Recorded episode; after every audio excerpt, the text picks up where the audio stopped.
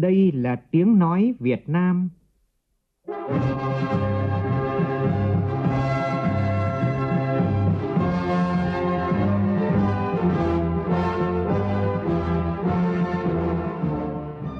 Việt Nam. Là tiếng nói Việt Nam phát thanh từ Hà Nội, thủ đô nước Cộng hòa xã hội chủ nghĩa Việt Nam.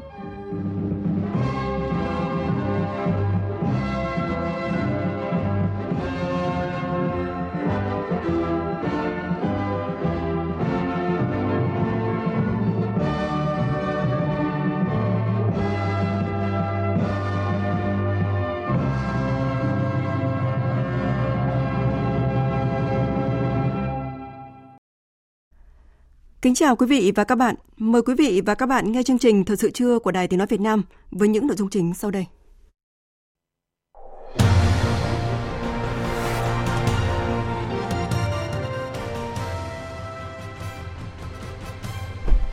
Chủ tịch nước Võ Văn Thưởng tiếp Chủ tịch Duma Quốc gia Quốc hội Liên bang Nga Vyacheslav Viktorovich Volodin đang thăm chính thức Việt Nam. Thủ tướng Phạm Minh Chính chủ trì hội nghị gặp mặt cộng đồng doanh nghiệp đầu tư nước ngoài với chủ đề đồng hành và phát triển. Ủy ban Thường vụ Quốc hội thảo luận về các nội dung liên quan đến kinh tế xã hội, đánh giá tính khả thi của mục tiêu tăng trưởng giê đê pê năm hai không hai tư. Xuất khẩu rau quả phá kỷ lục kim ngạch ba tỷ tám trăm mười triệu đô la Mỹ của năm hai không một tám, dự kiến có thể đạt năm tỷ năm trăm triệu đô la Mỹ trong năm nay. Trong phần tin thế giới, Liên minh chính trị đối lập lớn nhất tại Quốc hội Pháp đứng trước nguy cơ tan rã. một trăm năm mươi quốc gia kỷ niệm Ngày Lương thực thế giới với chủ đề Nước là cuộc sống, nước là thực phẩm, không để ai bị bỏ lại phía sau.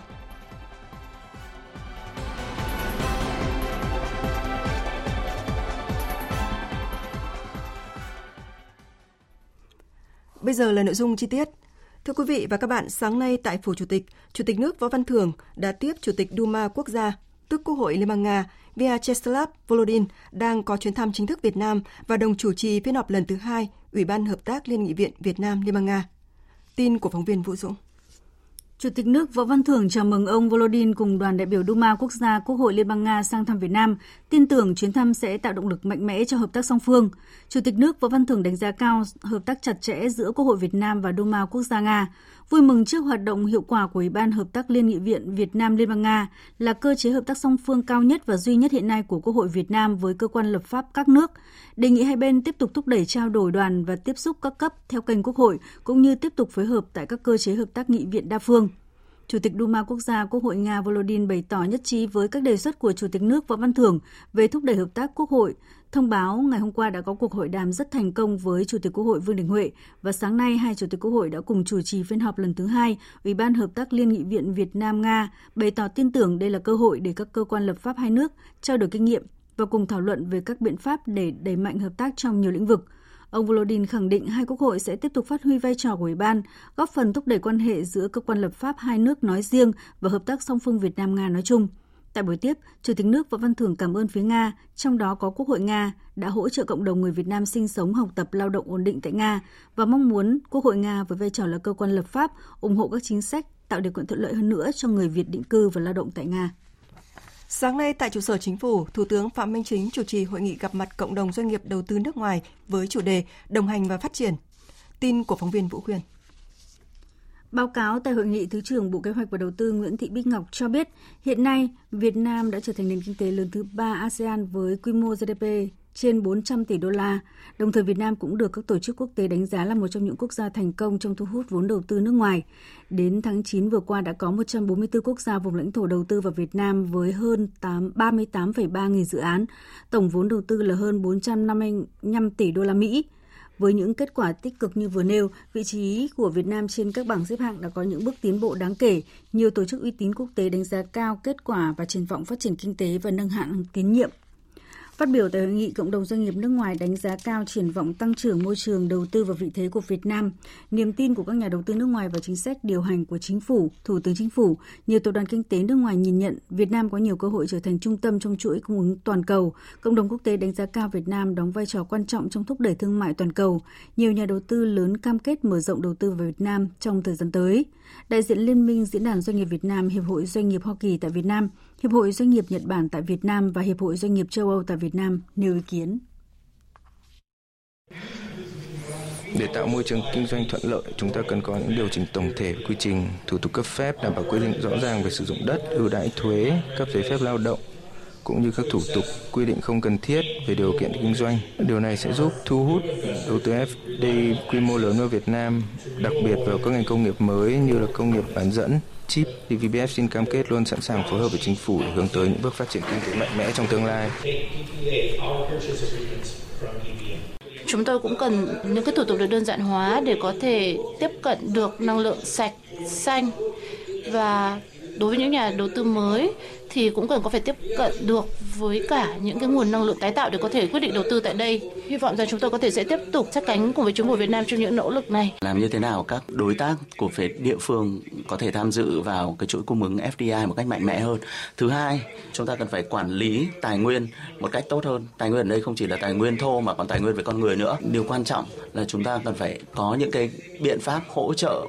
đối với các doanh nghiệp vừa và nhỏ về ổn định này, biện pháp bảo đảm này, chính phủ cần phải ủng hộ các doanh nghiệp vừa và nhỏ hơn. Chúng tôi mong muốn là chính phủ Việt Nam sẽ tiếp tục tạo ra một môi trường có thể dễ dàng tiếp cận hơn cho S M E, các công ty vừa và nhỏ. Chúng tôi ghi nhận và đánh giá cao quy hoạch điện tám của chính phủ Việt Nam, nhưng trọng tâm hiện nay là phải làm sao thiết lập được một khung khổ pháp lý mạnh mẽ để có thể hỗ trợ được quá trình chuyển đổi từ nhiên liệu hóa thạch. e u thể hiện đã sẵn sàng hỗ trợ trong việc hướng dẫn pháp lý, hỗ trợ kỹ thuật cũng như là tài trợ để đảm bảo cho việc tuân thủ, thúc đẩy xuất khẩu và nâng cao khả năng cạnh tranh toàn cầu cho Việt Nam.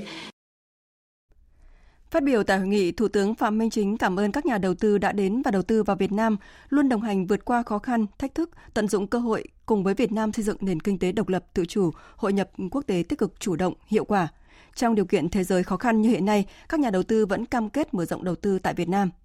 Thủ tướng nêu rõ ba cam kết của Việt Nam đối với cộng đồng doanh nghiệp F D I, trong đó nhấn mạnh Việt Nam luôn luôn bảo vệ quyền và lợi ích hợp pháp chính đáng của các nhà đầu tư trong bất cứ trường hợp nào, luôn đồng hành cùng các doanh nghiệp vượt qua những khó khăn, thách thức, tranh thủ thời cơ thuận lợi để các nhà đầu tư nước ngoài bảo đảm lợi ích ổn định, lâu dài, bền vững ở Việt Nam trên nguyên tắc lợi ích hài hòa, rủi ro chia sẻ. Không hình sự hóa các quan hệ kinh tế, quan hệ dân sự, nhưng xử lý những người làm sai, vi phạm pháp luật, bảo vệ người làm đúng, tạo hệ sinh thái sản xuất kinh doanh lành mạnh, bền vững.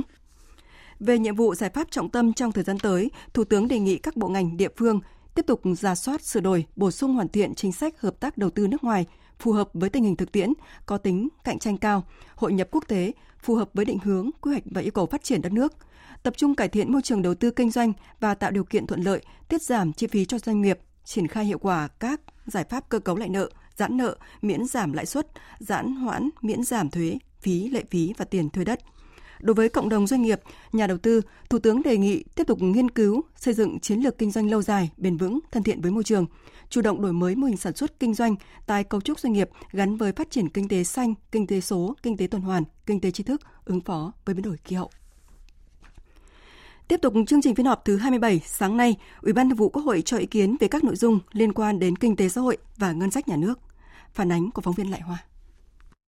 Tại phiên họp, các đại biểu chỉ rõ ước cả năm nay có năm trong tổng số mười lăm chỉ tiêu không đạt mục tiêu đề ra, tăng trưởng kinh tế giảm tốc đáng kể. Công nghiệp chế biến chế tạo từng được coi là động lực dẫn dắt tăng trưởng trong nhiều năm, hiện giờ suy giảm. Một số điểm nghẽn chưa được tháo gỡ hiệu quả, doanh nghiệp còn gặp nhiều khó khăn, thu ngân sách nhà nước chín tháng giảm tám phẩy ba phần trăm so với cùng kỳ năm trước. Chủ nhiệm Ủy ban Khoa học Công nghệ và Môi trường của Quốc hội Lê Quang Huy băn khoăn. Năng suất lao động nếu bây giờ mà chỉ dừng ở bốn phẩy tám phần trăm so với cái mục tiêu mình đặt ra khoảng năm phẩy không đến sáu phần trăm thì chắc là cũng khó, cũng rất là thách thức, hết sức nỗ lực cố gắng rồi. Thế nhưng mà quả thực thì chúng tôi thấy được là mục tiêu mà đặt ra trong cả giai đoạn hai mươi mốt hai mươi lăm nếu mà sáu phần trăm thực sự rất là thách thức, mà chưa nói đến hai không ba không, hai không bốn lăm đặt các cái mục tiêu về thu nhập, trình độ hay phát triển thì thực sự đấy là cái thách thức, thì hết sức là chia sẻ với chính phủ ở đó. Làm rõ nguyên nhân của tình trạng này, Bộ trưởng Bộ Kế hoạch và Đầu tư Nguyễn Chí Dũng cho biết.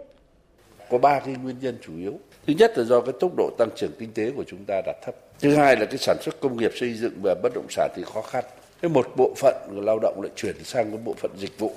mà lại là phi chính thức, mà lại là cái năng suất là thấp hơn. Và cái thứ ba là một bộ phận cái lao động thì chuyển việc mới lại cần phải có cái thời gian đào tạo lại, ảnh hưởng rất là nhiều đến năng suất lao động.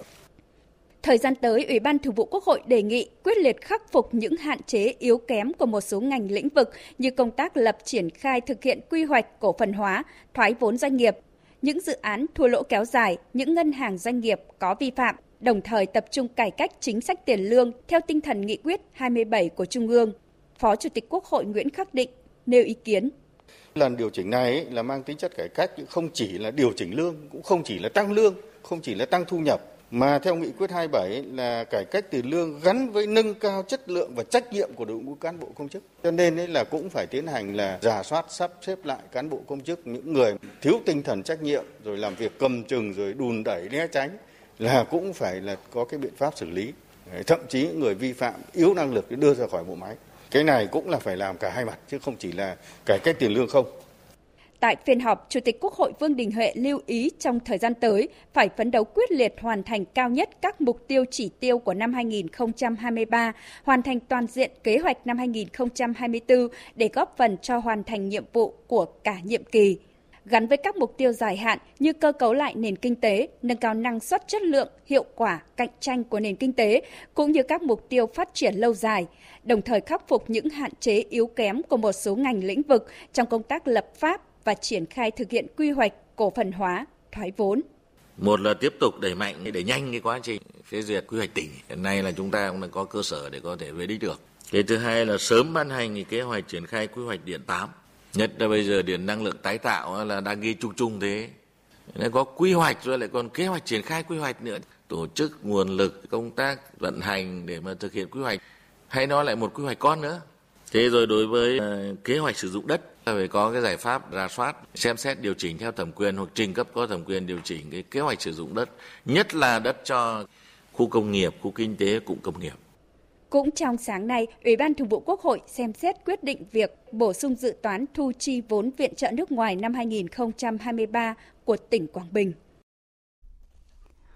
Sáng nay, chủ trì hội nghị trực tuyến chuyên đề đánh giá về tình hình và kết quả triển khai các giải pháp đổi mới trong thực hiện thủ tục hành chính, cung cấp dịch vụ công, phục vụ người dân, doanh nghiệp tại các bộ ngành địa phương.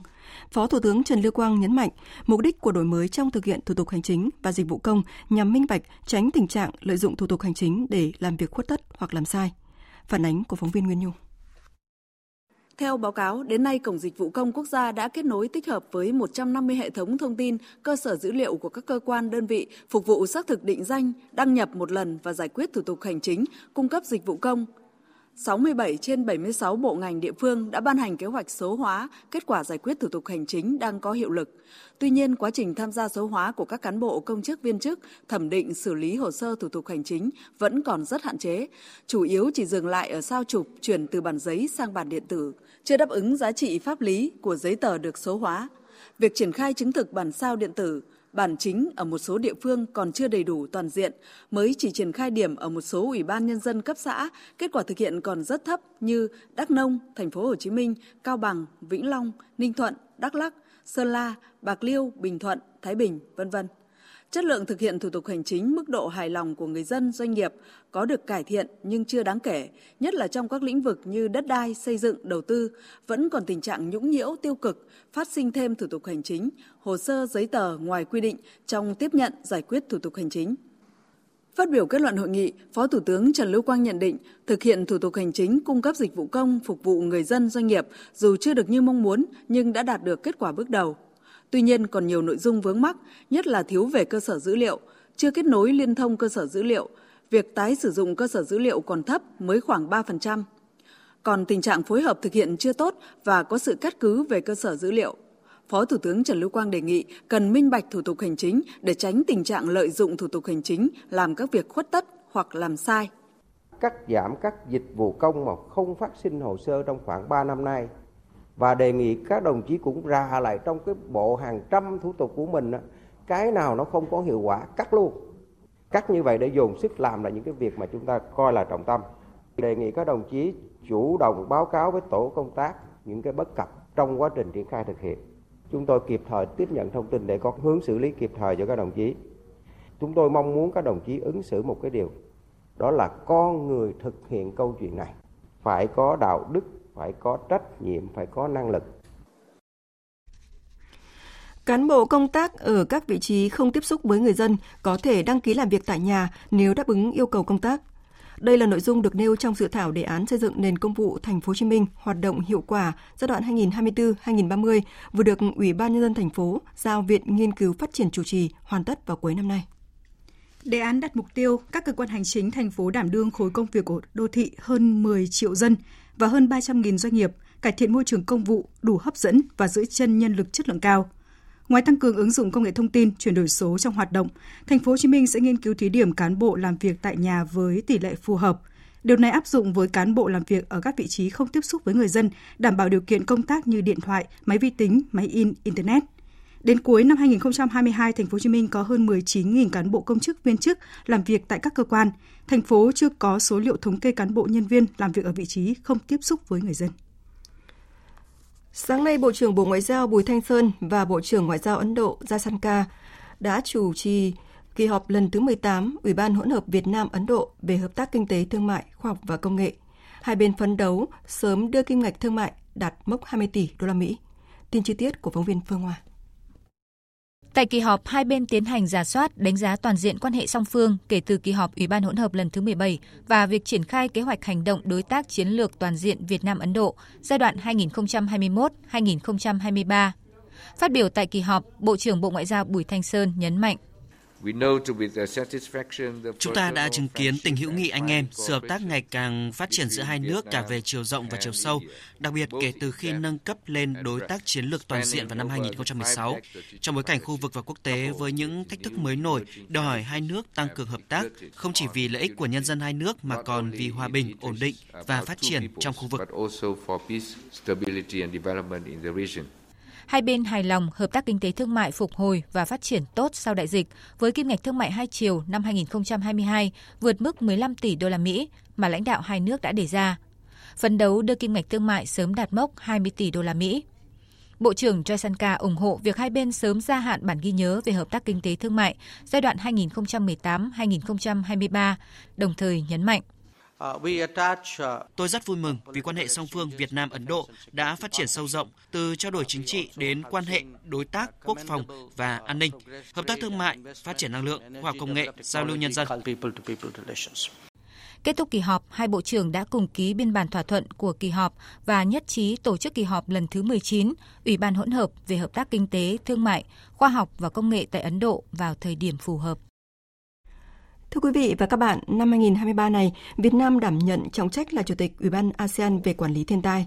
Đây vừa là trách nhiệm và cũng là cơ hội để Việt Nam nâng cao vị thế, thể hiện vai trò dẫn dắt trong hợp tác a sê an về quản lý thiên tai nói riêng và trong xây dựng cộng đồng a sê an, quan hệ giữa a sê an với các đối tác nói chung.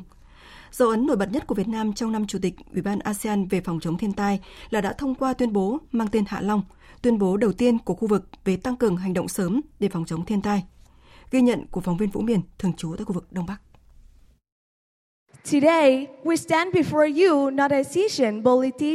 Bài thuyết trình bằng tiếng Anh của hai học sinh lớp mười một, trường Trung học phổ thông chuyên Thoại Ngọc Hầu, tỉnh An Giang trong Hội nghị Bộ trưởng a sê an về phòng chống thiên tai lần thứ mười một vừa mới diễn ra tại Hạ Long đem lại nhiều cảm xúc cho các đại biểu tham dự. Với chủ đề Thế hệ trẻ a sê an hành động sớm trước thiên tai, Thanh Phương và Minh Thư, hai đại diện xuất sắc cho thanh thiếu niên Việt Nam đã lan tỏa những năng lượng tích cực, những hoài bão và cả nguyện vọng của thế hệ trẻ về việc cần hành động sớm để phòng chống thiên tai và biến đổi khí hậu. Tụi em có đọc một cái bài báo của New, The New York Times có dự đoán là vào năm hai nghìn không trăm năm mươi thì có thể là đồng bằng sông Cửu Long có thể bị ngập nước hoàn toàn. Thì qua những cái bài báo như vậy thì tụi em có thêm ý thức cũng như là nhận thức về cái việc bảo vệ môi trường đang rất là khẩn cấp.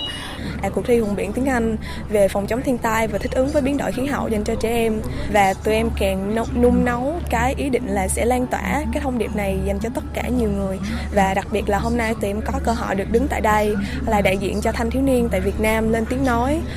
về vai trò của trẻ em trong việc phòng chống thiên tai và bảo vệ môi trường. Hành động sớm, phòng hơn chống và chuẩn bị mọi kịch bản cho việc biến đổi khí hậu là thông điệp sâu sắc mà Việt Nam trong vai trò Chủ tịch Ủy ban a sê an về phòng chống thiên tai năm hai nghìn không trăm hai mươi ba muốn gửi tới các nước thành viên, nhất là khi biến đổi khí hậu ngày càng xuất hiện rõ nét và Đông Nam Á là khu vực trực tiếp hứng chịu những thảm họa như sóng thần, siêu bão, lũ lụt lịch sử, động đất nghiêm trọng, lấy đi bao nhiêu sinh mạng của người dân ở các quốc gia a sê an. Ông Marcus Lacanilao, Phó Cục trưởng Cục Phòng vệ Dân sự, phụ trách các vấn đề công cộng Philippines cho biết. Hợp tác trong vấn đề quản lý thiên tai ở a sê an là rất quan trọng, đặc biệt khi mà cường độ lẫn tần suất thiên tai ngày càng gia tăng. Để ứng phó một cách có hiệu quả, giảm thiểu tác động của thiên tai, cần chia sẻ nguồn nhân lực, thông tin, giúp các nước tăng cường năng lực chống chịu, khắc phục hậu quả thiên tai, đặc biệt là có thể cứu được rất nhiều người, giảm được tác động, hậu quả đến kinh tế và môi trường. Tại Việt Nam, trong hai thập kỷ qua, khoảng bốn trăm người thiệt mạng do bão, lũ lụt và lở đất. Đây không chỉ là những mất mát lớn về mặt tinh thần, mà thiên tai còn tác động trực tiếp đến kinh tế, khiến giê đê pê mỗi năm giảm từ một đến một phẩy năm phần trăm. Hành động sớm chính là sự chuẩn bị để hạn chế thấp nhất những thiệt hại do thiên tai gây ra. Vì vậy, tuyên bố Hạ Long về tăng cường hành động sớm trong quản lý thiên tai khu vực a sê an được các nước trong khu vực đồng thuận, hưởng ứng và thông qua tại Hội nghị Bộ trưởng a sê an về phòng chống thiên tai vừa được tổ chức mới đây ở Hạ Long, Quảng Ninh. Đây là tuyên bố đầu tiên về hành động sớm trước thiên tai của khu vực và là sáng kiến nổi bật của Việt Nam trong năm giữ vai trò là Chủ tịch Ủy ban a sê an về quản lý thiên tai. Tuyên bố Hạ Long dựa trên ba trụ cột, trong đó cải thiện thông tin về rủi ro thiên tai, hệ thống dự báo và cảnh báo sớm đã được đưa lên hàng đầu. Từ đầu năm đến nay, rau quả luôn là nhóm ngành hàng ghi nhận sự tăng trưởng xuất khẩu cao nhất của toàn ngành nông nghiệp. Giá trị xuất khẩu ngành hàng này đã vượt kỷ lục lịch sử kim ngạch ba tỷ tám trăm mười triệu đô la Mỹ vào năm hai không một tám. Nhiều dự báo cho rằng xuất khẩu rau quả của năm nay có thể mang về hơn năm tỷ năm trăm triệu đô la Mỹ. Các mặt hàng rau quả của Việt Nam được xuất khẩu chủ yếu đến các thị trường như Trung Quốc, Mỹ, Hàn Quốc, Nhật Bản, Hà Lan. Trong top năm thị trường này, chỉ riêng có thị trường Mỹ giảm nhẹ, các thị trường còn lại đều có sự tăng trưởng mạnh.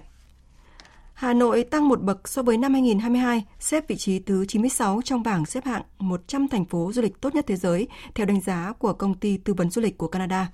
Hà Nội được đánh giá có rất nhiều hoạt động và điểm tham quan, từ các khu chợ địa phương sầm uất cho đến các công trình di sản đầy cảm xúc và cuộc sống về đêm sôi động. Hôm nay, Tòa án Nhân dân thành phố Hà Nội mở lại phiên tòa xét xử sơ thẩm đối với các bị cáo trong vụ án vi phạm quy định về xây dựng gây hậu quả nghiêm trọng, thiệt hại bốn trăm sáu mươi tỷ đồng tại giai đoạn hai dự án cao tốc Đà Nẵng - Quảng Ngãi. Phóng viên Đình Hiếu thông tin. Theo cáo trạng, dự án cao tốc Đà Nẵng - Quảng Ngãi là công trình trọng điểm quốc gia do Tổng công ty Đầu tư Phát triển Đường cao tốc Việt Nam vê e xê làm chủ đầu tư, tổng chiều dài gần một trăm bốn mươi ki lô mét. Giai đoạn một dài sáu mươi lăm ki lô mét từ thành phố Đà Nẵng tới thành phố Tam Kỳ, tỉnh Quảng Nam, thông xe vào tháng tám năm hai không một bảy. Giai đoạn hai dài hơn bảy mươi tư ki lô mét từ Tam Kỳ đến thành phố Quảng Ngãi, tỉnh Quảng Ngãi, thông xe tháng chín năm hai không một tám. Tuy nhiên, khi vừa đi vào sử dụng, đường cao tốc này đã xuất hiện rất nhiều điểm hư hỏng, ảnh hưởng nghiêm trọng tới quá trình vận hành, khai thác, an toàn giao thông. Các vi phạm tại giai đoạn một dài sáu mươi lăm ki lô mét đã được điều tra, truy tố, xét xử với ba mươi sáu bị cáo. Ở giai đoạn hai, theo cáo trạng, quá trình thi công dự án đường cao tốc Đà Nẵng - Quảng Ngãi, các bị cáo là lãnh đạo thuộc chủ đầu tư, ban quản lý dự án, nhà thầu thi công và tư vấn giám sát đã không tuân thủ quy định từ khâu lựa chọn vật liệu nguồn, thiết kế phối trộn, thi công thử đến thi công đại trà, các lớp vật liệu, không tiến hành nghiệm thu hoàn thành chuyển bước giai đoạn thi công tổng thể nền đường, tổng thể mặt đường. Viện Kiểm sát nhận định các hành vi này đã có vi phạm, dẫn đến gây thiệt hại cho nhà nước số tiền hơn bốn trăm sáu mươi tỷ đồng. Hai bị cáo là Mai Tuấn Anh, cựu Tổng Giám đốc Tổng Công ty Đầu tư Phát triển Đường Cao tốc Việt Nam từ năm hai không một năm đến ngày mùng một tháng sáu năm hai không một bảy và Trần Văn Tám, cựu Tổng Giám đốc vê e xê từ ngày mùng một tháng sáu năm hai không một bảy đến khi kết thúc dự án, bị cáo buộc buông lỏng công tác quản lý, không kiên quyết chỉ đạo để kịp thời khắc phục các tồn tại trong quá trình thực hiện dự án về nguồn vật liệu, công tác thi công và nghiệm thu dự án. Ngoài ra, hai cựu lãnh đạo này còn không có các biện pháp kiểm tra, kiểm soát chất lượng thi công, gây thiệt hại cho nhà nước với hậu quả đặc biệt nghiêm trọng. Tiếp tục thông tin về tình hình mưa ngập tại các tỉnh miền Trung. Mưa lớn kéo dài trong nhiều ngày qua khiến một số tuyến đường huyết mạch trên địa bàn tỉnh Quảng Nam ngập sâu. Một số vị trí trên quốc lộ một A, nước lũ dâng cao, người và phương tiện đi lại khó khăn. lực lượng cảnh sát giao thông công an tỉnh Quảng Nam đã bố trí lực lượng chốt chặn, phân luồng, đảm bảo an toàn cho người và phương tiện. Tin của phóng viên Long Phi, thường trú tại miền Trung. Sáng nay mười sáu tháng mười, tại điểm giao giữa quốc lộ một A và đường xuống khu công nghiệp Tam Thân, thành phố Tam Kỳ ngập sâu, nước lũ tràn lên mặt đường đúng thời điểm công nhân đến khu công nghiệp làm việc. Nhiều người không dám chạy xe máy vì sợ chết máy, một số người chọn cách dắt xe đi qua đoạn đường ngập lụt. Đến mười giờ trưa nay, quốc lộ một A đoạn qua huyện Thăng Bình, tỉnh Quảng Nam tại km chín trăm tám mươi bảy cộng năm trăm đến km chín trăm tám mươi tám cộng sáu trăm năm mươi nước ngập sâu, phương tiện đi lại khó khăn. Thượng tá Phan Thanh Hồng, trưởng phòng cảnh sát giao thông đường bộ, đường sắt, công an tỉnh Quảng Nam cho biết: vừa là nắm tình hình, vừa chủ động triển khai lực lượng phương tiện, sẵn sàng mọi phương án để đảm bảo cái giao thông trên các cái tuyến, cả đường bộ, đường sắt, đường thủy, đảm bảo lưu thông có an toàn cho cái người phương tiện tham gia giao thông những cái tuyến trọng điểm trên địa bàn tỉnh trong cái mùa mưa này. Tỉnh Quảng Nam đã di dời sơ tán hơn một trăm mười hộ dân nằm trong vùng bị ngập lụt và sạt lở. Mưa lớn cũng đã làm sạt lở hư hỏng và ngập cục bộ nhiều tuyến đường giao thông nông thôn, tuyến đường xã, huyện, tỉnh, hơn năm trăm mét bờ biển tại Hội An bị sạt lở. Tại huyện đảo Lý Sơn, sáng nay có gió giật cấp sáu, giật cấp bảy, mưa lớn kèm theo sóng biển dâng cao. Để đảm bảo an toàn cho hành khách, cơ quan chức năng tỉnh Quảng Ngãi đã cho tạm ngừng hoạt động tuyến giao thông thủy Sa Kỳ đi đảo Lý Sơn và ngược lại. Trước đó, tuyến giao thông thủy nội địa đảo Lý Sơn đi đảo Bé An Bình cũng tạm ngừng hoạt động trong nhiều ngày qua. Còn tại Đà Nẵng, để đảm bảo an toàn trước tình hình mưa lũ diễn biến phức tạp, hôm nay học sinh toàn thành phố được nghỉ học. Tiếp theo, biên tập viên Nguyễn Kiên sẽ chuyển đến quý vị và các bạn một số thông tin về thời tiết. Theo dự báo, thì từ hôm nay đến ngày mười tám tháng mười, ở khu vực từ Nam Hà Tĩnh đến Quảng Trị tiếp tục có mưa vừa mưa to với lượng mưa phổ biến từ năm mươi đến một trăm mi-li-mét, có nơi trên hai trăm mi-li-mét. Riêng khu vực Thừa Thiên Huế, Đà Nẵng, Quảng Nam và Quảng Ngãi, lượng mưa phổ biến từ một trăm năm mươi đến ba trăm mi-li-mét, có nơi trên bốn trăm năm mươi mi-li-mét. Từ đêm mười tám và ngày mười chín tháng mười, khu vực từ Nghệ An đến Thừa Thiên Huế có lượng mưa phổ biến từ năm mươi đến một trăm mi-li-mét, có nơi trên một trăm năm mươi mi-li-mét. Mưa lớn trên khu vực Đà Nẵng đến Quảng Ngãi có xu hướng giảm từ ngày mười chín tháng mười. Cũng có mưa vừa, mưa to và dông, cục bộ có mưa rất to trong ngày và đêm hôm nay là khu vực Tây Nguyên và Nam Bộ cùng một số nơi ở Nam Trung Bộ với lượng mưa phổ biến từ ba mươi đến sáu mươi mi-li-mét, có nơi trên một trăm mi-li-mét. Thời gian mưa thường tập trung vào chiều và đêm. Để phòng nguy cơ xảy ra lũ quét, sạt lở đất tại khu vực vùng núi và ngập úng các diện tích lúa, hoa màu tại khu vực trung thấp và các khu đô thị, đặc biệt là khu vực Bắc Trung Bộ. Còn trên biển, giải hội tụ nhiệt đới ở giữa khu vực Biển Đông di chuyển chậm theo hướng Tây Tây Bắc và có khả năng mạnh thêm, ảnh hưởng đến vùng biển từ Quảng Trị đến Quảng Ngãi, khu vực Bắc và giữa Biển Đông, bao gồm cả vùng biển quần đảo Hoàng Sa và Trường Sa, gây mưa rào và dông mạnh. Toàn bộ tàu thuyền và các hoạt động khai thác tại vùng biển này đều có nguy cơ cao chịu tác động của lốc xoáy và gió giật mạnh.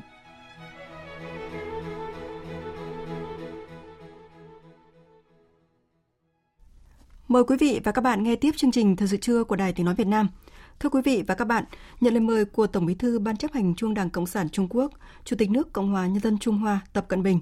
Chủ tịch nước Võ Văn Thưởng sẽ dẫn đầu đoàn đại biểu cấp cao Việt Nam tham dự diễn đàn cấp cao hợp tác quốc tế Vành đai và con đường lần thứ ba tại Bắc Kinh, Trung Quốc từ ngày mai mười bảy tháng mười đến ngày hai mươi tháng mười này.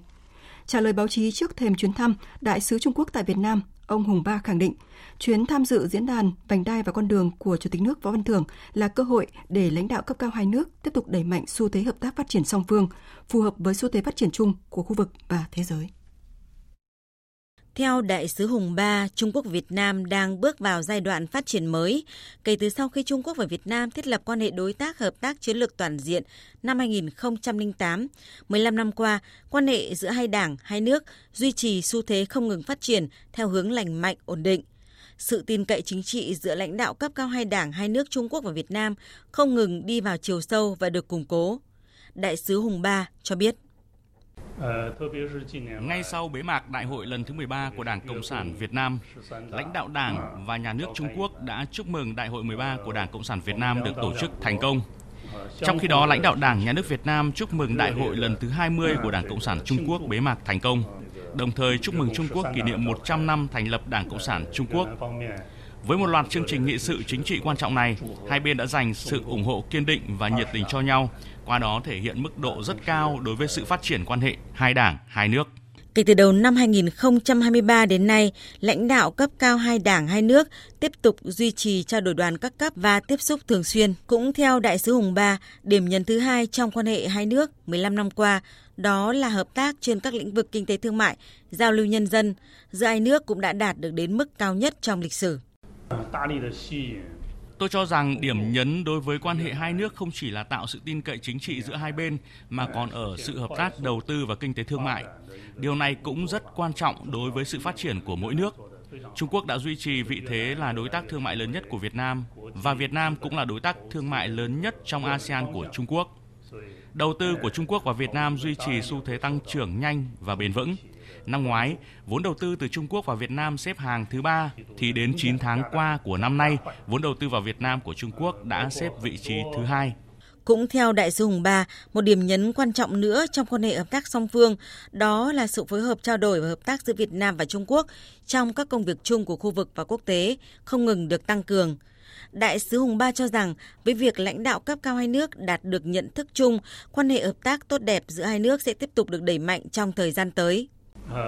Tôi tin rằng chuyến thăm lần này là một cơ hội để Việt Nam và hơn một trăm quốc gia khác cùng Trung Quốc bàn bạc về kế hoạch hợp tác phát triển, tạo ra một môi trường phát triển. Đồng thời chuyến thăm của đồng chí Chủ tịch nước Việt Nam là cơ hội để lãnh đạo cấp cao hai đảng, nhà nước tăng cường trao đổi, duy trì hợp tác chiến lược, đẩy mạnh xu thế phát triển tốt đẹp trong quan hệ hai nước. Hợp tác Việt Nam-Trung Quốc trong khuôn khổ sáng kiến vành đai con đường có ý nghĩa quan trọng trong việc thúc đẩy hợp tác đầu tư song phương. Tiếp theo là một số thông tin quốc tế đáng chú ý. Chiến sự Israel-Hamas tiếp tục leo thang với nguy cơ một cuộc tấn công trên bộ vào dải Gaza và một mặt trận xung đột thứ hai mở ra với Hezbollah ở phía bắc Gaza. Các nước Mỹ, Jordani, Ai Cập đang tiến hành nhiều hoạt động ngoại giao nhằm chấm dứt xung đột, đặc biệt không để lan rộng ra khu vực. Mỹ tuyên bố ủng hộ việc vô hiệu hóa Hamas nhưng cảnh báo sẽ là sai lầm nếu Israel chiếm đóng dải Gaza một lần nữa. Tổng hợp của biên tập viên Trần Nga. Trả lời phỏng vấn trong chương trình sáu mươi phút của đài xê bê ét phát sóng tối qua, Tổng thống Mỹ Joe Biden bày tỏ quan điểm cần phải vô hiệu hóa hoàn toàn nhóm chiến binh Palestine Hamas, nhưng cần phải thiết lập một nhà nước Palestine độc lập. Tổng thống Joe Biden cho rằng các tàu chiến Mỹ được điều tới khu vực nhưng quân đội Mỹ không cần thiết phải triển khai trên thực địa. Cố vấn an ninh quốc gia Nhà Trắng Jake Sullivan trước đó cũng bày tỏ lo ngại cuộc xung đột có thể leo thang với mặt trận thứ hai mở ra ở phía Bắc, có sự can dự hậu thuẫn của Iran. Người phát ngôn Hội đồng An ninh Quốc gia Nhà Trắng John Kirby cho biết Mỹ lo ngại xung đột sẽ mở rộng ra toàn khu vực. Giới chức Mỹ cũng đang thúc giục Israel tạm dừng kế hoạch tấn công trên bộ để thực hiện các nỗ lực nhân đạo cho cư dân dải Gaza bị mắc kẹt trong khu vực.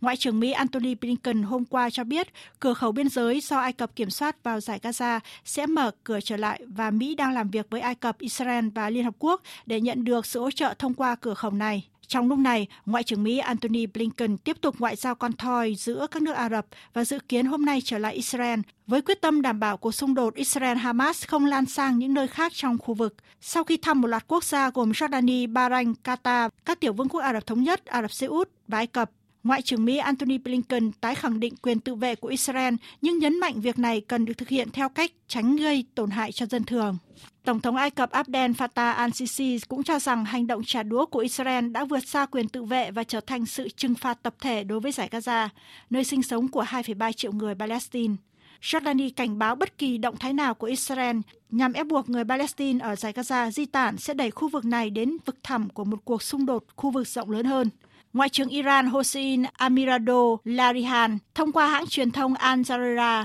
phát đi cảnh báo rằng nếu Israel thực hiện cuộc tấn công trên bộ như dự kiến, Iran sẽ đáp trả mà không đơn thuần là quan sát viên. Ngoại trưởng Iran cho biết Mỹ cũng sẽ phải chịu thiệt hại đáng kể nếu cuộc chiến ở Gaza lan thành một cuộc xung đột lớn hơn. Theo giới quan sát, nếu nhiều lực lượng Hezbollah ở Liban tham gia vào cuộc xung đột, nó có thể tạo ra điểm bùng phát tiếp theo, lôi kéo các cường quốc lớn hơn trong khu vực như Iran và Ả Rập Xê Út. Trong bối cảnh xung đột không ngừng leo thang, Tổng thống Palestine Mahmoud Abbas kêu gọi Israel chấm dứt các hoạt động quân sự bởi các hành động và chính sách của Hamas không đại diện cho người dân Palestine ở dải Gaza.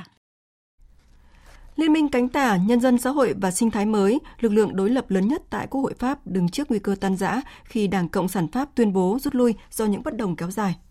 Tin của phóng viên Mạnh Hà, thường trú tại Pháp. Trong thông báo đăng trên mạng xã hội X, Đảng Cộng sản Pháp cho biết chín mươi ba phần trăm đảng viên đã bỏ phiếu thông qua việc rút khỏi liên minh các đảng cánh tả và sinh thái có tên gọi Nhân dân xã hội và sinh thái mới và cũng là lực lượng đối lập lớn nhất trong Quốc hội Pháp hiện nay. Giải thích về quyết định trên, Đảng Cộng sản Pháp cho rằng Liên minh Nhân dân Xã hội và Sinh thái mới đang ở trong tình trạng bế tắc, chưa thể hiện được tầm vóc và trách nhiệm trong các vấn đề lớn của Pháp cũng như quốc tế, và nhất là đang chịu ảnh hưởng quá lớn của đảng cực tả nước Pháp bất khuất, lực lượng lớn nhất trong liên minh. Sau quyết định rút khỏi Liên minh Nhân dân Xã hội và Sinh thái mới, Bí thư toàn quốc Đảng Cộng sản Pháp ông Fabien Goussel đã ngay lập tức kêu gọi các đảng xã hội và sinh thái hưởng ứng để cùng thành lập một lực lượng chính trị đối trọng mới tại Quốc hội có tên gọi Mặt trận Nhân dân và vận động sự tham gia của tất cả các thành phần xã hội khác như các nghiệp đoàn, hiệp hội, các tổ chức cấp tiến và cả những thành viên Đảng Cộng hòa có tư tưởng cánh tả hay thậm chí là các đảng viên của Đảng nước Pháp bất khuất đang muốn ly khai. Hôm nay, gần một trăm năm mươi quốc gia kỷ niệm Ngày Lương thực thế giới. Chủ đề kỷ niệm năm nay là Nước là cuộc sống, nước là thực phẩm, không để ai bị bỏ lại phía sau, nhằm đề cao vai trò và tầm quan trọng của tài nguyên nước đối với an ninh lương thực, sức khỏe cộng đồng, ổn định xã hội và hòa bình cho thế giới.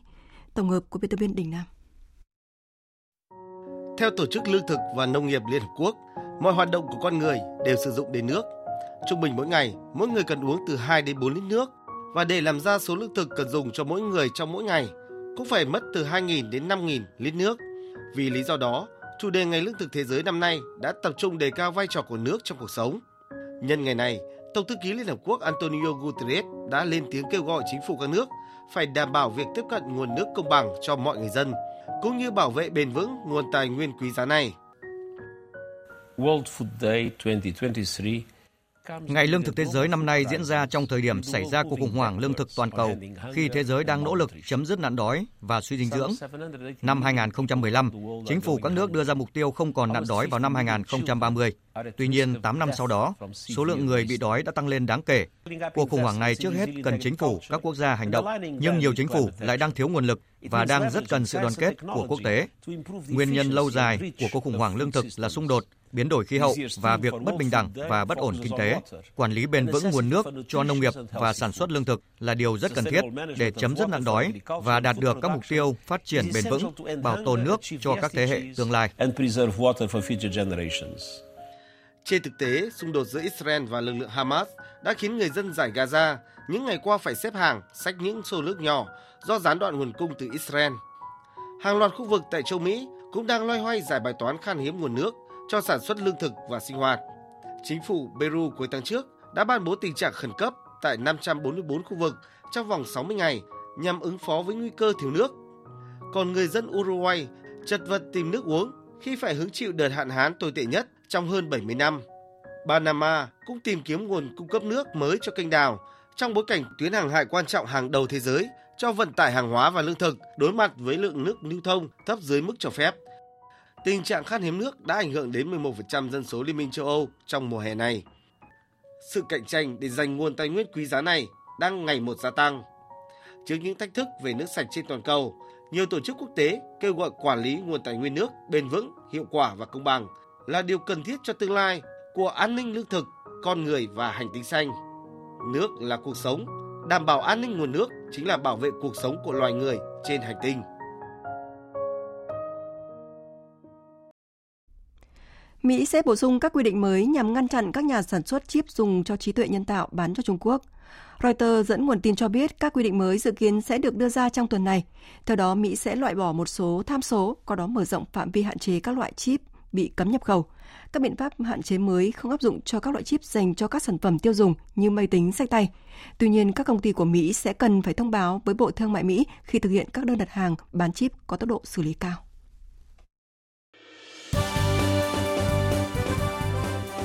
Thời sự tiếng nói Việt Nam. Thông tin nhanh, bình luận sâu, tương tác đa chiều.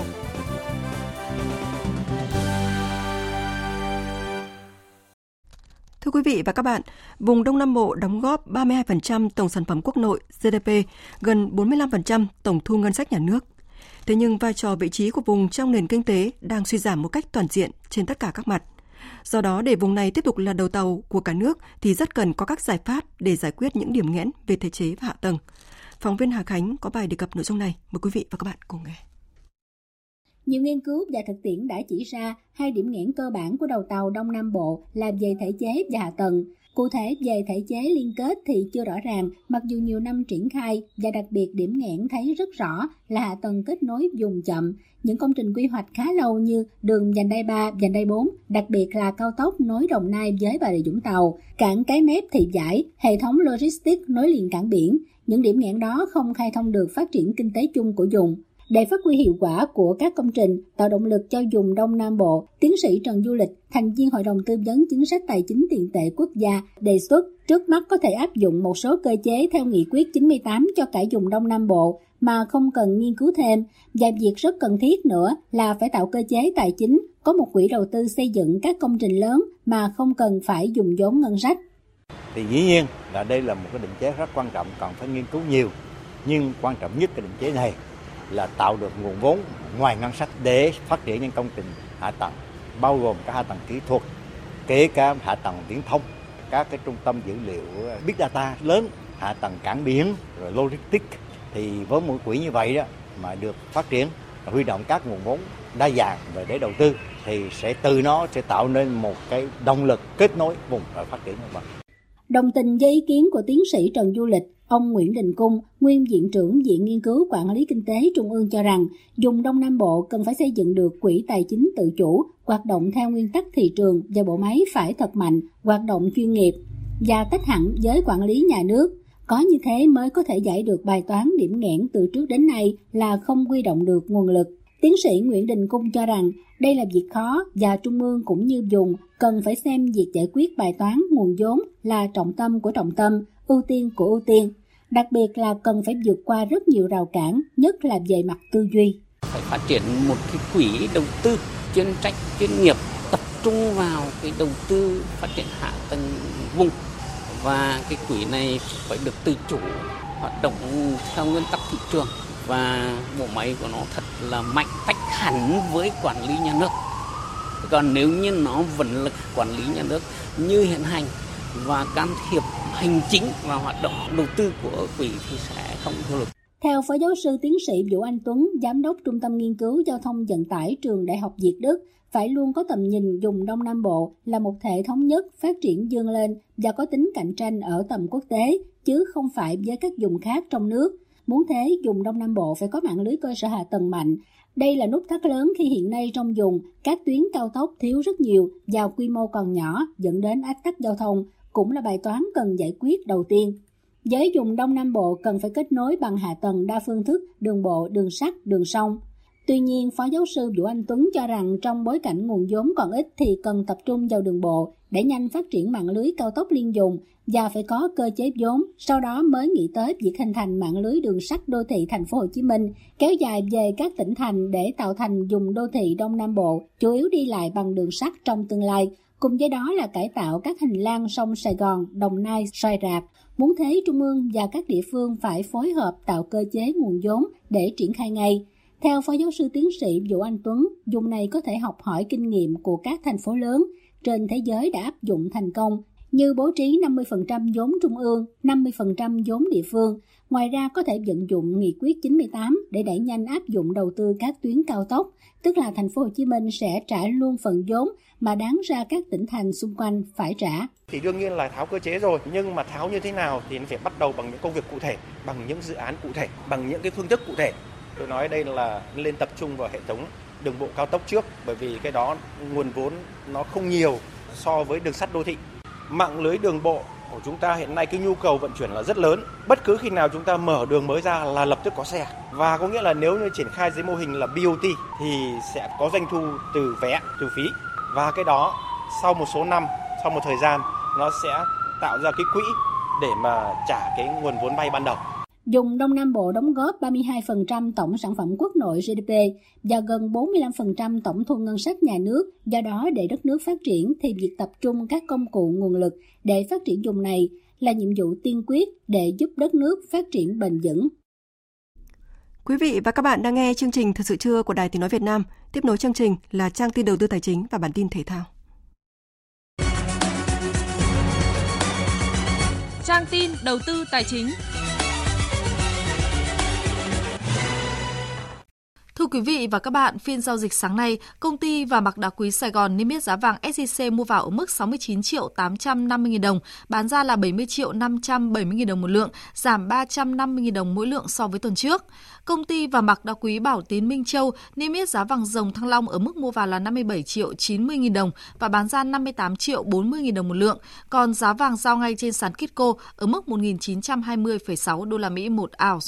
Tỷ giá trung tâm hôm nay được Ngân hàng Nhà nước công bố ở mức hai mươi tư nghìn không trăm bảy mươi bảy đồng đổi một đô la Mỹ. Các ngân hàng thương mại đang niêm yết giá đô la Mỹ quanh mức mua vào hai mươi tư nghìn hai trăm mười sáu đồng và bán ra hai mươi tư nghìn sáu trăm mười lăm đồng một đô la Mỹ.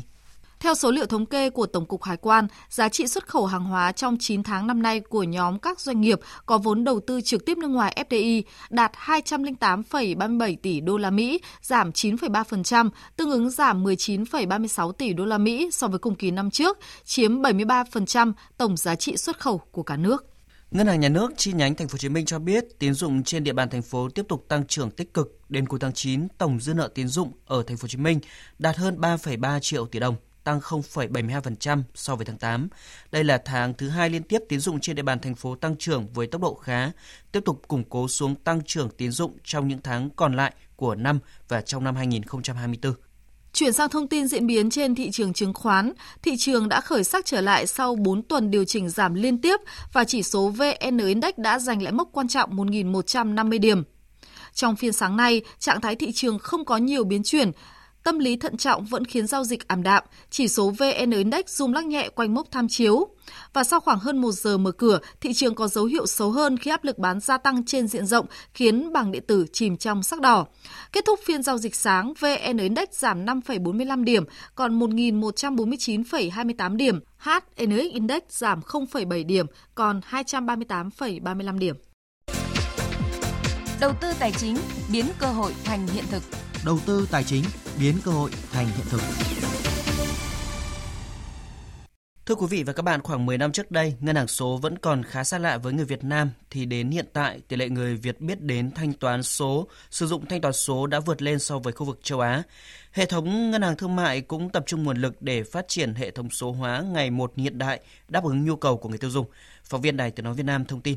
Theo đại diện Hiệp hội Ngân hàng, tính đến tháng sáu năm nay, lượng tiền giao dịch thanh toán chuyển khoản bình quân tăng năm mươi hai phẩy ba mươi lăm phần trăm so với năm hai nghìn không trăm hai mươi hai. Lượng thanh toán thông qua pê ô ét, mã quy rờ, Internet và Mobile Banking tăng cả về giá trị lẫn số lượng. Trong khi đó, lượng rút tiền mặt qua a tê em giảm khoảng sáu phẩy ba phần trăm. Có thể thấy, chuyển đổi số có thể giúp hạn chế sử dụng tiền mặt và thúc đẩy về thanh toán một cách nhanh nhất, tiện lợi nhất. Hiện tại có khoảng bốn mươi ngân hàng đã mở tài khoản thanh toán cho khách hàng với khoảng mười một triệu tài khoản thông qua phương thức định danh điện tử e ca i xê. Đây là một trong những kết quả tích cực trong lĩnh vực thanh toán thẻ.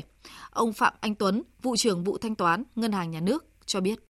Ngân hàng Nhà nước Việt Nam cũng đã, đã triển khai đồng bộ rất là nhiều các giải pháp để thúc đẩy cái hoạt động thanh toán không dùng tiền mặt. Và kế hoạch hoạt động về chuyển đổi số trong ngành ngân hàng, trong nội dung về hoàn thiện cơ chế chính sách để thúc đẩy công tác chuyển đổi số thì cái việc mà xây dựng những nghị định xem mốc được uh, hết sức chú trọng. Một nghiên cứu của Mastercard vào năm hai nghìn không trăm hai mươi hai cho thấy chín mươi tư phần trăm người tiêu dùng Việt Nam sử dụng ít nhất một phương thức thanh toán số trong năm qua, trong khi tỷ lệ này ở khu vực châu Á-Thái Bình Dương là tám mươi tám phần trăm. Là một ngân hàng luôn tiên phong trong lĩnh vực phát triển ngân hàng số, Ngân hàng Bưu điện Liên Việt lờ bê Bank đang tập trung phát triển, nâng cấp công nghệ với những nền tảng khá quen thuộc với người dùng như ví điện tử, ứng dụng Liên Việt hai mươi tư giờ với mục tiêu tất cả người tiêu dùng có thể tiếp cận được với ngân hàng số một cách dễ dàng nhất. Ông Nguyễn Bá Tuyến, Phó Giám đốc khối ngân hàng số, Ngân hàng Bưu điện Liên Việt lờ bê Bank cho biết, ngân hàng đang tập trung đầu tư, nâng cấp ngân hàng số để mở rộng đối tượng khách hàng, gia tăng trải nghiệm cho người sử dụng. Thông điệp về ngân hàng số muốn gửi đến khách hàng là tất cả những cái gì mà tại quầy giao dịch trước kia có thì trên ngân hàng số Liên Việt của chúng tôi sẽ có. Sản phẩm ngân hàng số ra đời sẽ xóa mọi khoảng cách về không gian, về thời gian để chúng tôi có một sự gắn kết, một sự tương tác với khách hàng được gần gũi hơn. Theo thông tin từ các ngân hàng thương mại, đến cuối năm nay sẽ có hàng loạt thay đổi cải tiến trong hoạt động giao dịch ngân hàng. Tuy nhiên, các ngân hàng cũng cần tăng tính tự chịu trách nhiệm trong việc bảo vệ thông tin khách hàng, cần đặc biệt đẩy mạnh công tác truyền thông, phổ biến kiến thức thông tin tới mọi tầng lớp nhân dân, đối tượng người dùng để ngăn ngừa tối đa tội phạm, tổ chức gian lận lợi dụng khai thác lỗ hổng.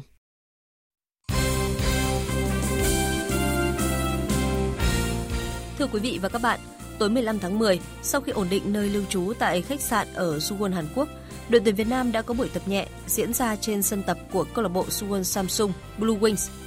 Tất cả đều đang nỗ lực để có sự chuẩn bị tốt nhất cho trận đấu giao hữu với đội tuyển Hàn Quốc diễn ra vào ngày mười bảy tháng mười. Dù tuyển Việt Nam bị đánh giá thấp hơn ở trận đấu này, song sự quan tâm của người hâm mộ Hàn Quốc dành cho trận đấu vẫn là rất lớn. Toàn bộ vé xem trận giao hữu giữa đội tuyển Hàn Quốc và Việt Nam vào ngày mười bảy tháng mười tới đã được ban tổ chức bán hết. Tối ngày mười lăm tháng mười, giải Marathon Quốc tế Di sản Hà Nội năm hai không hai ba chính thức khép lại với lễ bế mạc, vinh danh các vận động viên xuất sắc nhất của giải. Hơn mười hai nghìn vận động viên hoàn thành cự ly bốn mươi hai ki lô mét, hai mươi mốt ki lô mét, mười ki lô mét tại giải lần này. Về nhất cự ly bốn mươi hai ki lô mét nam nữ, lần lượt là các vận động viên Dino Sophia và Lê Thị Tuyết. Trong khi đó, ở cự ly hai mươi mốt ki lô mét, những vận động viên cán đích đầu tiên là Vang Như Quỳnh, nữ, và Tống Văn Hoàn, nam. Ngoài ra, hai vận động viên về nhất cự ly mười ki lô mét là Bùi Thị Thu Hà, là Bùi Thị Thu Hà, nữ, và Geong Srang, nam. Anh Đỗ Ngọc Dương, vận động viên tham dự cuộc thi cho biết. Cái sự cọ sát cực lớn và nó mình sẽ có sự trải nghiệm thực tế trên đường đua và thậm chí là có đôi chút một sự tự hào cho cái về phong trào chạy bộ của Việt Nam mình là nó có một cái tính ảnh hưởng mà vươn xa hơn khỏi cái lãnh thổ của đất mình. Giải Marathon Quốc tế Di sản Hà Nội đang dần được nâng tầm, chuyên nghiệp và ngày càng đến gần với những người yêu chạy. Đó là lý do giúp giải đấu thu hút đông đảo số người tham dự và năm sau luôn đông hơn năm trước.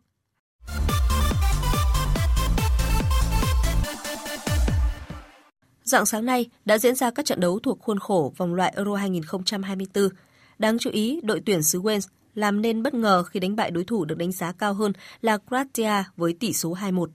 Với kết quả này, hai đội hiện đang cùng có mười điểm tại bảng D và cạnh tranh gắt gao cho tấm vé đến vòng chung kết Euro hai không hai tư. Tại cùng bảng D, Thổ Nhĩ Kỳ đè bẹp Latvia bốn không, qua đó giành lấy ba điểm và điền tên mình vào danh sách đến dự vòng chung kết Euro hai không hai tư. Trong khi đó, ở lượt trận thứ tám bảng A, vòng loại Euro hai không hai tư,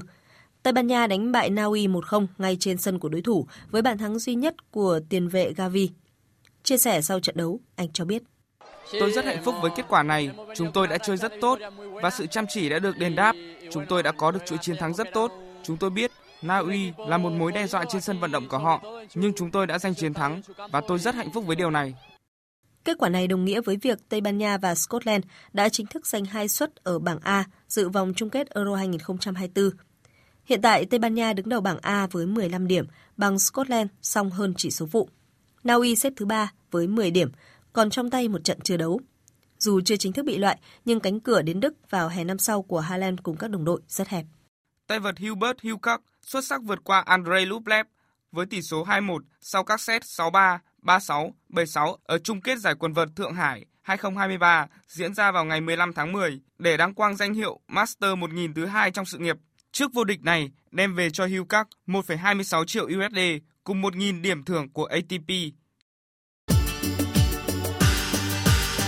Dự báo thời tiết. Bản tin dự báo thời tiết chiều và đêm nay. Khu vực Bắc Bộ chiều nắng, đêm có mưa vài nơi, gió đông bắc cấp hai, cấp ba, nhiệt độ từ hai mươi đến ba mươi mốt độ. Khu vực từ Thanh Hóa đến Thừa Thiên Huế, phía Bắc có mưa vài nơi, phía Nam từ Nam Hà Tĩnh có mưa vừa mưa to, có nơi mưa rất to và dông, gió Bắc đến Tây Bắc cấp hai, cấp ba, nhiệt độ từ hai mươi mốt đến hai mươi chín độ. Khu vực từ Đà Nẵng đến Bình Thuận, phía Bắc có mưa to đến rất to và dông, phía Nam từ Bình Định, chiều và tối có mưa vừa mưa to, có nơi mưa rất to và dông, gió Tây đến Tây Nam cấp hai, cấp ba, nhiệt độ từ hai mươi ba đến hai mươi chín độ, phía Nam từ hai mươi lăm đến ba mươi mốt độ. Tây Nguyên có mưa rào và dông vài nơi, riêng chiều tối và tối có mưa vừa mưa to, có nơi mưa rất to, gió nhẹ, nhiệt độ từ hai mươi đến ba mươi độ.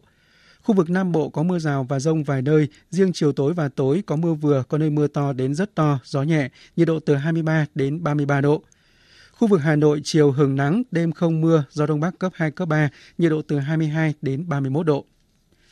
Tin dự báo thời tiết biển. Bắc Vịnh Bắc Bộ có mưa rào và dông vài nơi, tầm nhìn xa trên mười ki lô mét, gió đông bắc cấp năm, có lúc cấp sáu, giật cấp bảy, biển động. Nam Vịnh Bắc Bộ và vùng biển từ Quảng Trị đến Quảng Ngãi có mưa rào và dông rải rác, tầm nhìn xa trên mười ki lô mét, giảm xuống bốn đến mười ki lô mét trong mưa, gió đông bắc mạnh dần lên cấp năm, có lúc cấp sáu, giật cấp bảy, cấp tám, biển động. Khu vực Bắc, Biển Đông và khu vực quần đảo Hoàng Sa thuộc thành phố Đà Nẵng có mưa rào và rải rác có dông, gió Đông Bắc đến Đông cấp năm. Riêng vùng biển phía Bắc, gió Đông Bắc cấp sáu, giật cấp bảy, cấp tám, biển động. Khu vực giữa Biển Đông và khu vực Nam Biển Đông có mưa rào và dông rải rác. Trong mưa dông có khả năng xảy ra lốc xoáy và gió giật mạnh cấp bảy, cấp tám, gió Nam cấp bốn, cấp năm. Khu vực quần đảo Trường Sa thuộc tỉnh Khánh Hòa và vùng biển từ Bình Thuận đến Cà Mau có mưa rào và dông rải rác. Trong mưa dông có khả năng xảy ra lốc xoáy và gió giật mạnh cấp bảy, cấp tám. Tầm nhìn xa trên mười ki-lô-mét, giảm xuống bốn đến mười ki-lô-mét trong mưa, gió Tây Nam cấp bốn, cấp năm. Vùng biển từ Bình Định đến Ninh Thuận và vùng biển từ Cà Mau đến Kiên Giang có mưa rào và dông rải rác, tầm nhìn xa trên mười ki-lô-mét, gió Tây đến Tây Nam cấp bốn, cấp năm. Vịnh Thái Lan có mưa rào và dông rải rác, tầm nhìn xa trên mười ki-lô-mét, gió nhẹ. Vừa rồi là thông tin dự báo thời tiết, sau đây chúng tôi tóm lược những tin chính đã phát trong chương trình.